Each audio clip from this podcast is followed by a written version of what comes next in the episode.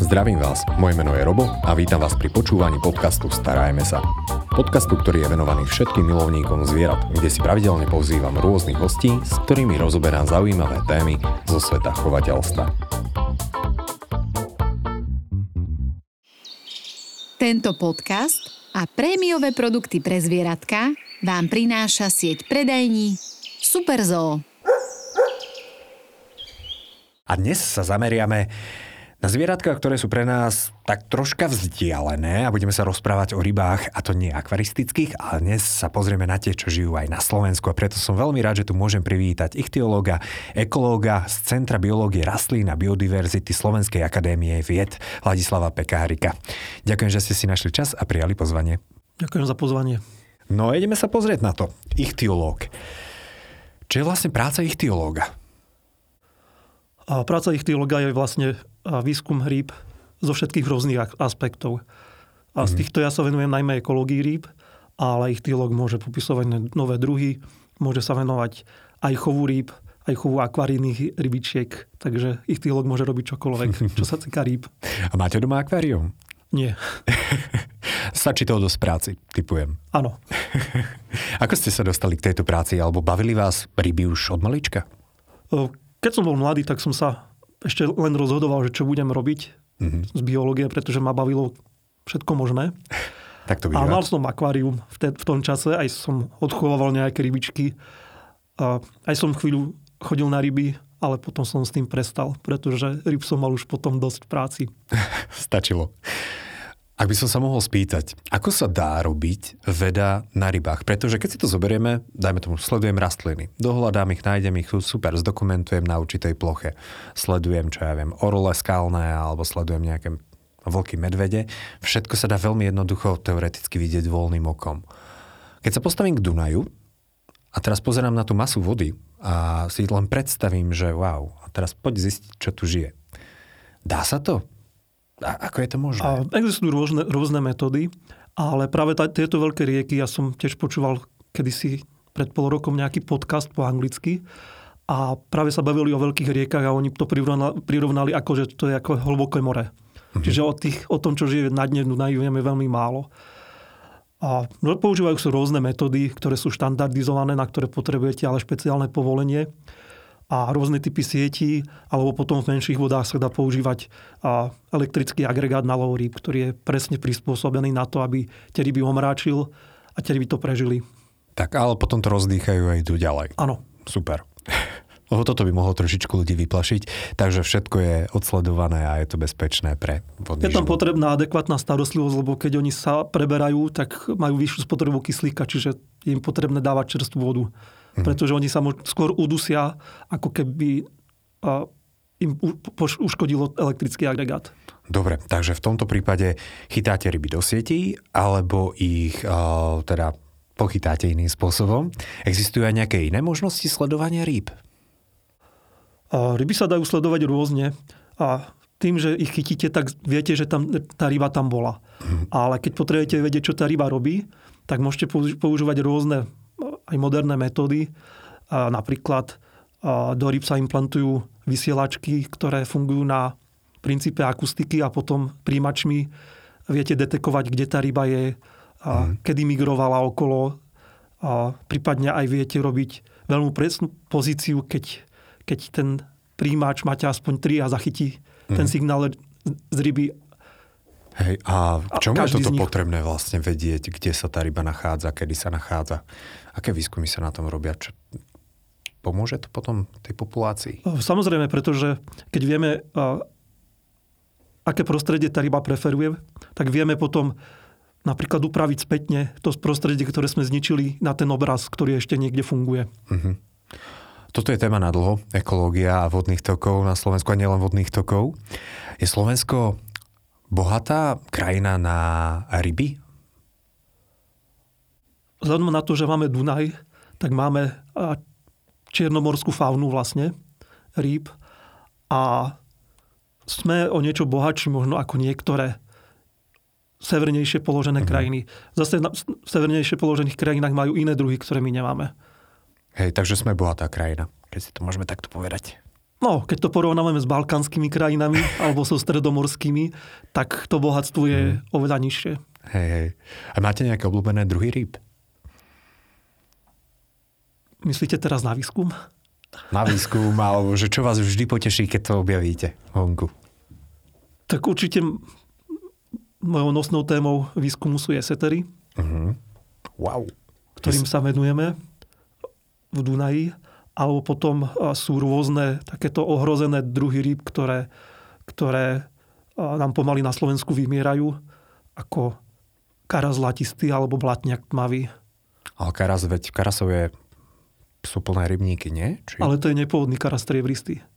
Aha. On pochádza z Ázie. A vytláča typujem toho nášho? Áno. Pôvodného. Rizikové. Dajú sa ryby na Slovensku rozdeliť do nejakých takých že väčších skupín, alebo keby sme ich mohli tak priblížiť ľuďom, aké skupiny ryb máme na Slovensku?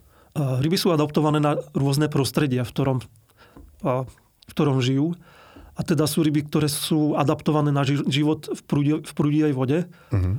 Takže, takže sú to prúdomilné druhy.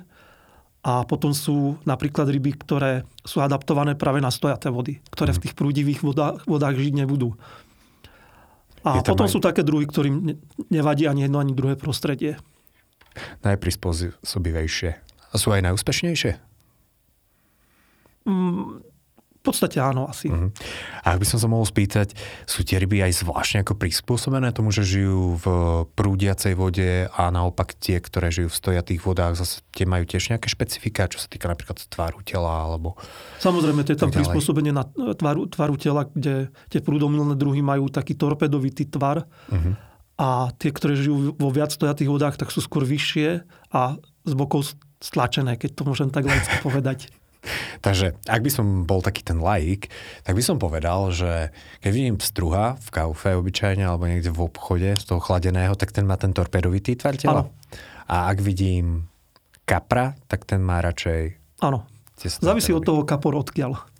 Či je kapor z Dunaja, pretože aj, aj ten istý druh uh-huh. v rôznom prostredí, keď je tam od vyliahnutia, tak sa prispôsobí tvarom tela tomu prostrediu. Uh-huh. Mierne. Tak ako dajme tomu, že ak by sme rozdelili populáciu súrodencov rýb, že jedné dáme do tečúcej vody a jedny do stajatej vody, oni sa o rok, o dva nebudú na seba podobať určitým spôsobom? Budú sa podobať, ale budú mať uh, trošku odlišný tvar tela. Úžasné. V tomto sú teda ryby celkom uh, také modelovateľné. Adaptabilné. Adaptabilné. lepšie.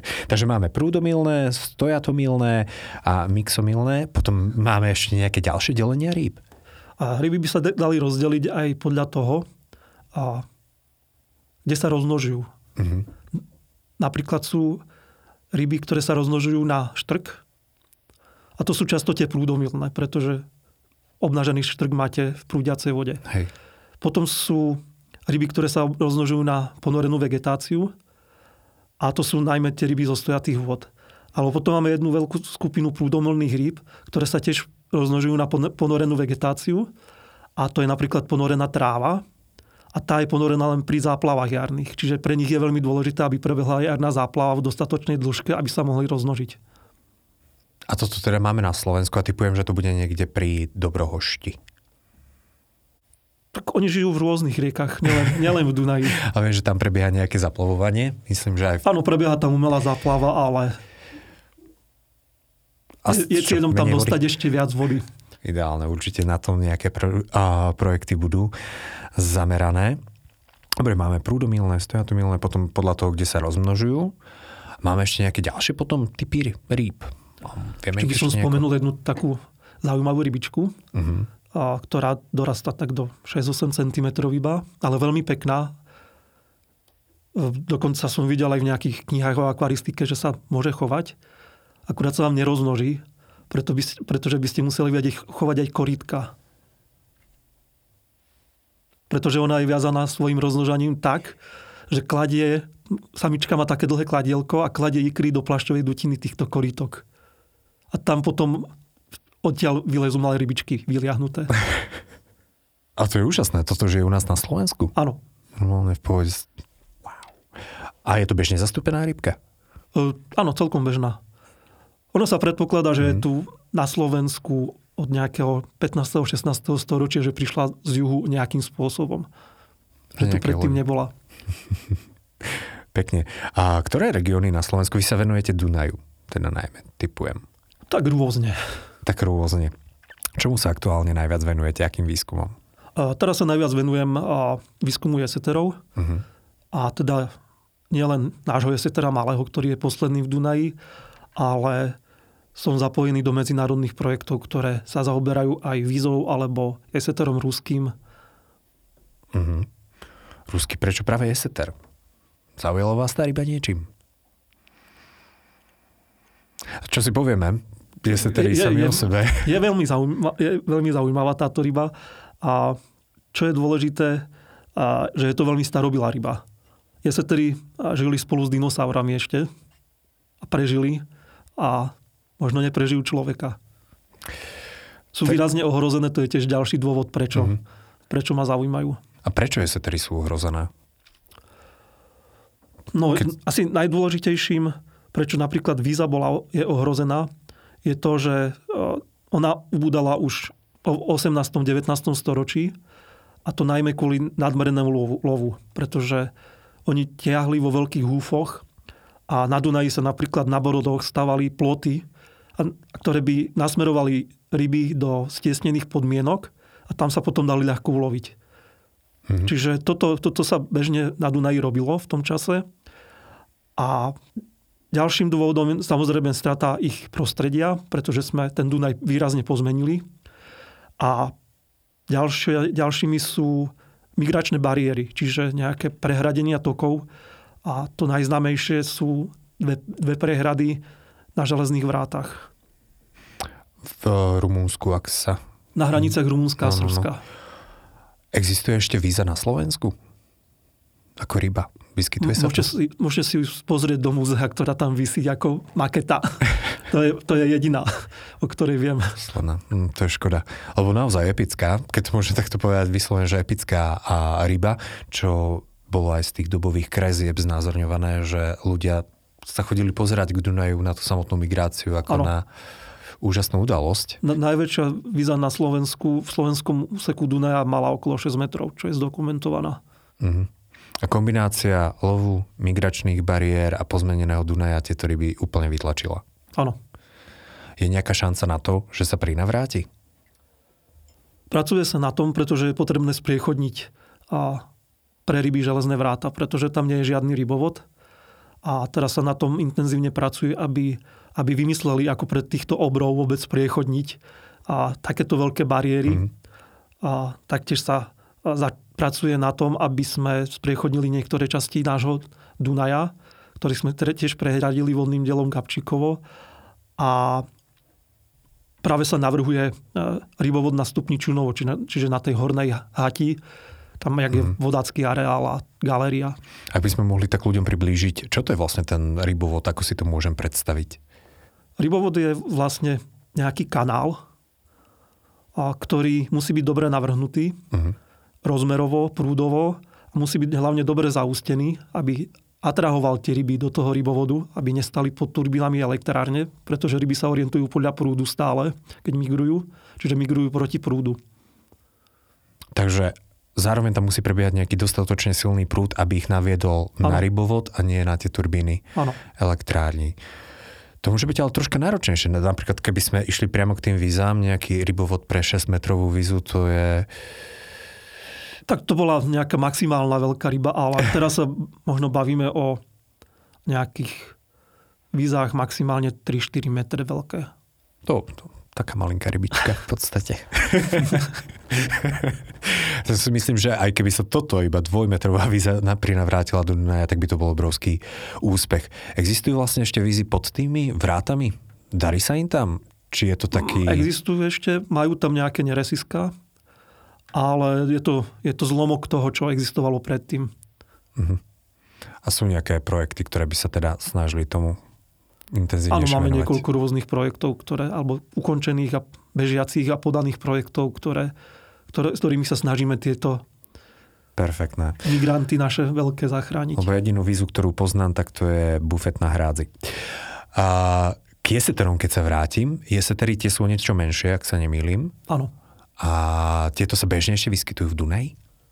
Uh, jediný jeseter, ktorý sa u nás vyskytuje, je jeseter malý. A ten dorastá do dĺžky maximálne do metra.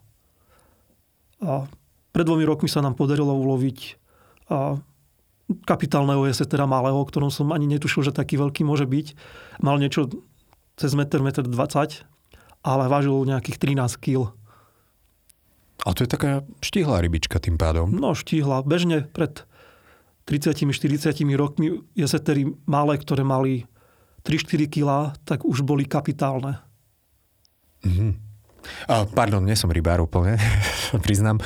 A vy ste rybár? Ešte keď sa môžem spýtať. Už, už nie. už nie.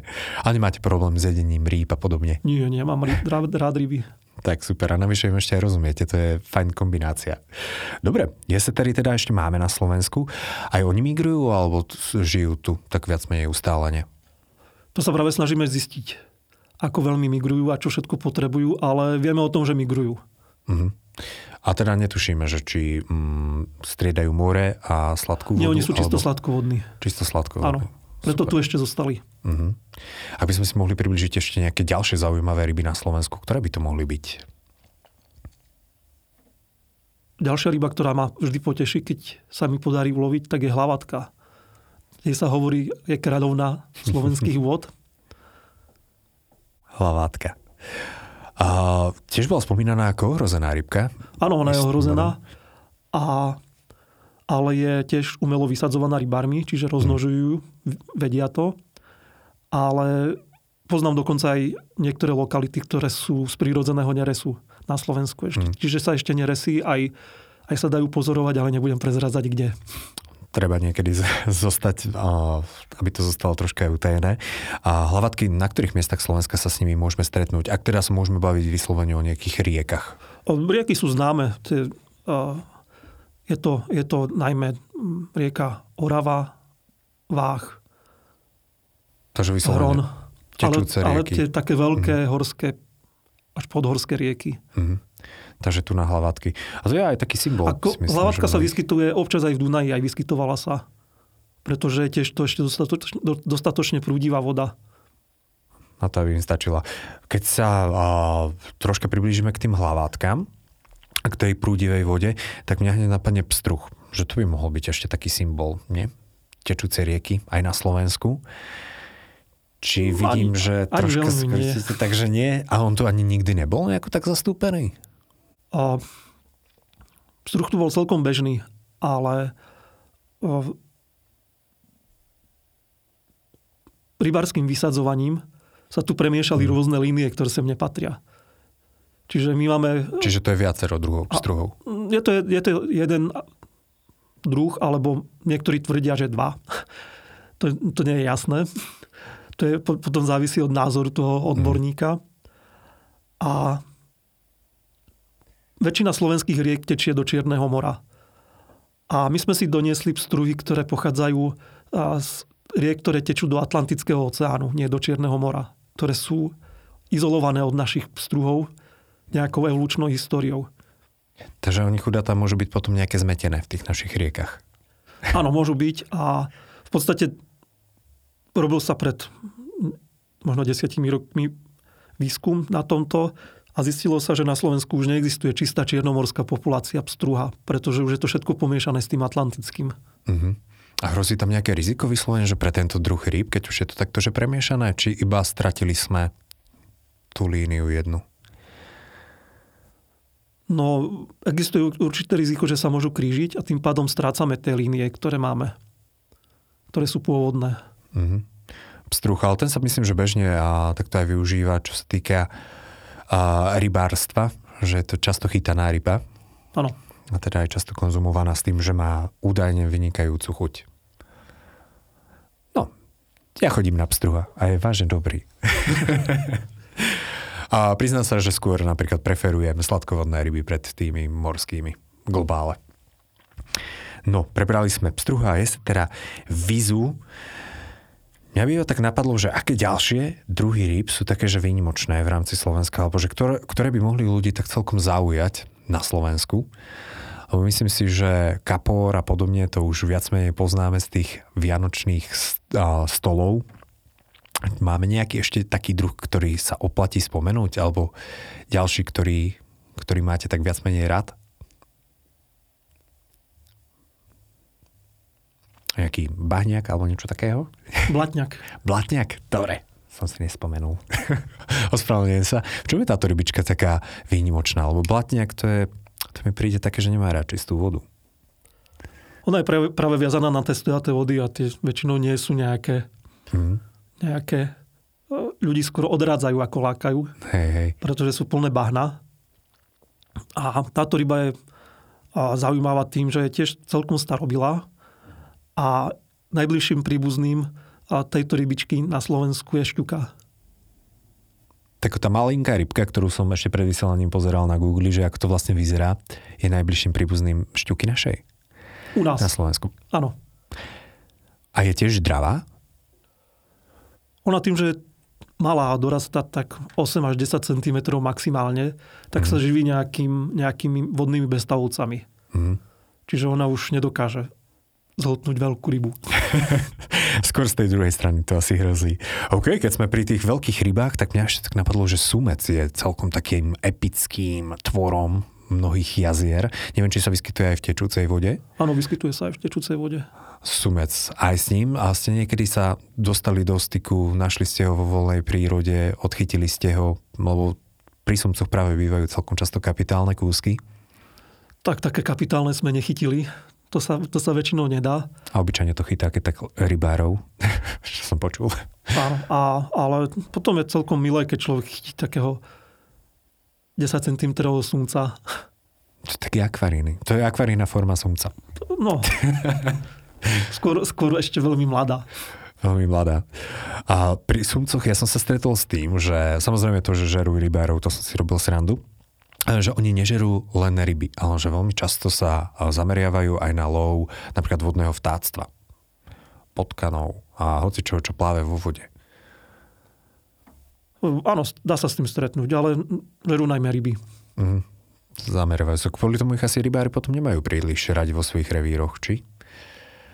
Skôr je to taký symbol závisí od toho, že či si chcete chytiť veľkú rybu a bojovať s ňou, alebo či, či si chcete chytiť niečo iné, čo mm. zožere ten sumec. Inak toto ma celkom vždy zaujímalo, že to športové rybárstvo, keď teda ťahám tú rybu von, to jej nejako neublíži ten háčik, že dokáže sa z toho vážne v pohode dostať?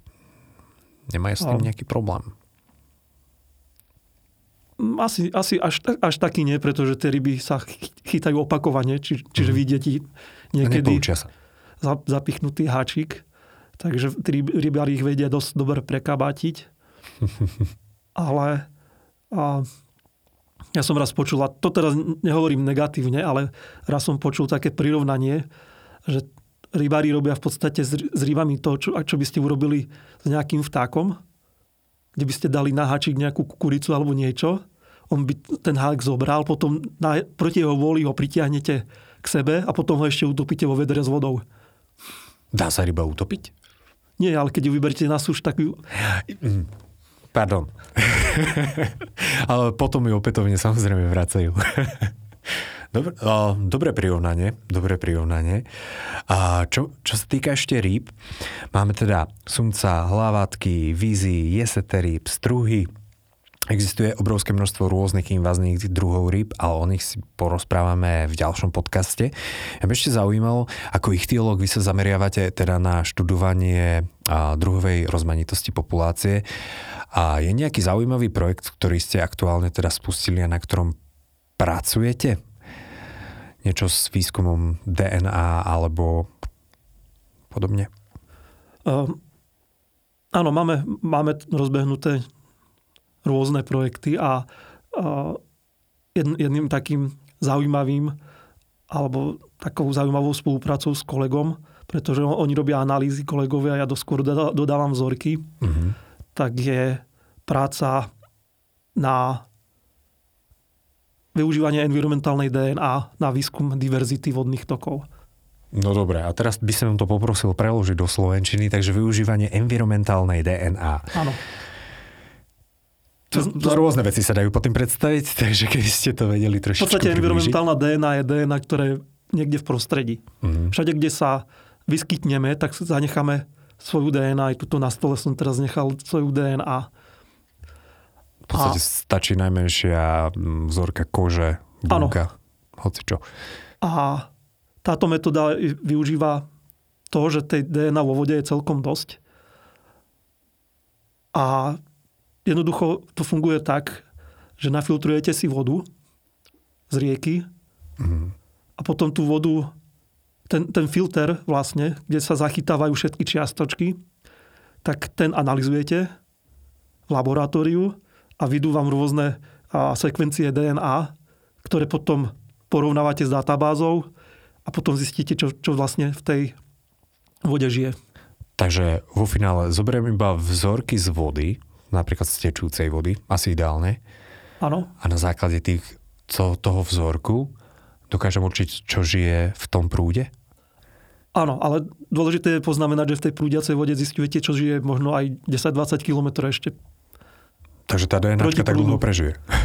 Áno, závisí Wow. od rôznych podmienok. V zime je to lepšie, pretože voda je studená, ale zase ryby sú menej aktívne. Mhm. V lete je tá voda teplejšia, čiže tam dochádza k rýchlejšej degr- degradácii tej DNA. Ale toto je, musím povedať, že veľmi zaujímavá metóda. To je unikátne, to sa využíva už niekto, niekde vo svete Jasné, to už je predtým? celkom bežné.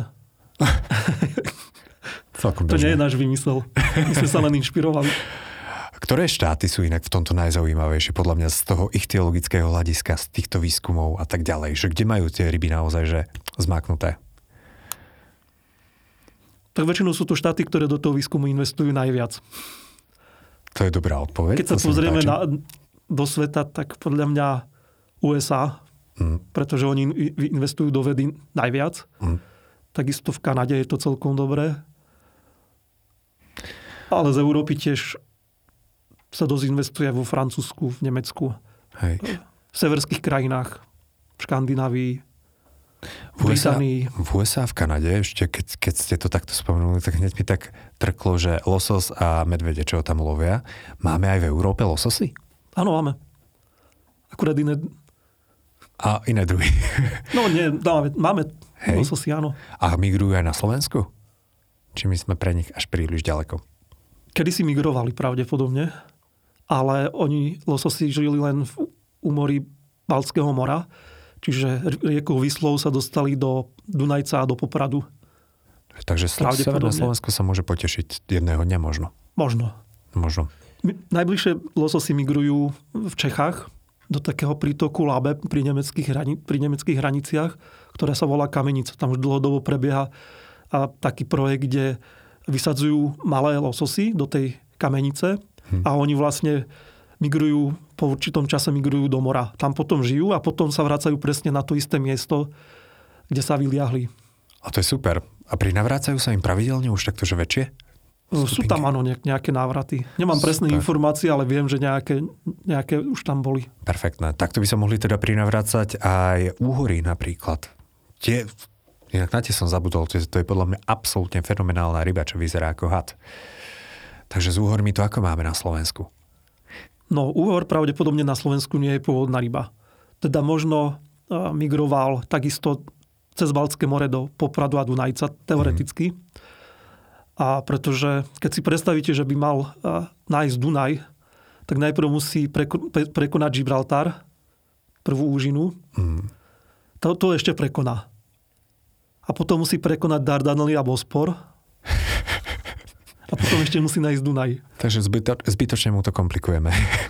tak ako tým pádom sa k nám dostávajú tie úhory? No, oni sú vysadzované rybármi. Aha, takže žiadny z tých úhorov, ktorý tu je pravdepodobne, nie je taký pôvodný. Je to stále taká otázka, otázka názoru rôznych odborníkov, že či je pôvodný alebo nie. Ja sa skôr pri- prikláňam k tomu, že nie je. Ale ďalší problém úhora je ten, že on ako má dlhé hadovité telo a keď by aj chcel zmigrovať potom na, do, dole do mora, lebo on sa množí v Sargasovom mori a tie malé úhorky pri- prináša golfský prúd v brehu Európy. A tak on, keďže tenký a veľmi ľahko prejde hrablicami, ktoré bránia prieniku rýb do turbín elektrárne a tým, že je dlhý, tak tie turbíny ho nasekajú. Aha, takže by to pre neho ani nebol dobrý nápad, aby sem nazad migroval. Asi nie. pekne, pekne. A ja si myslím, že čo sa týka rýb Slovenska a celkovo, tak sme si prešli tie najzákladnejšie, teda najzaujímavejšie druhy, aspoň za mňa. Ja sa ospravedlňujem v prípade, že nejakou, z nejakou som vás prekvapil. Poďme ešte trošičku k tomu Slovensku.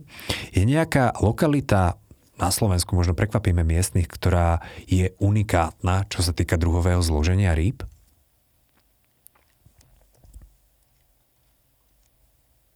No to... kde máme nejakú extra výnimočnú rybu, alebo že kde aj samotných ichtiologov to prekvapilo, že wow, že tu je naozaj úžasná biodiverzita.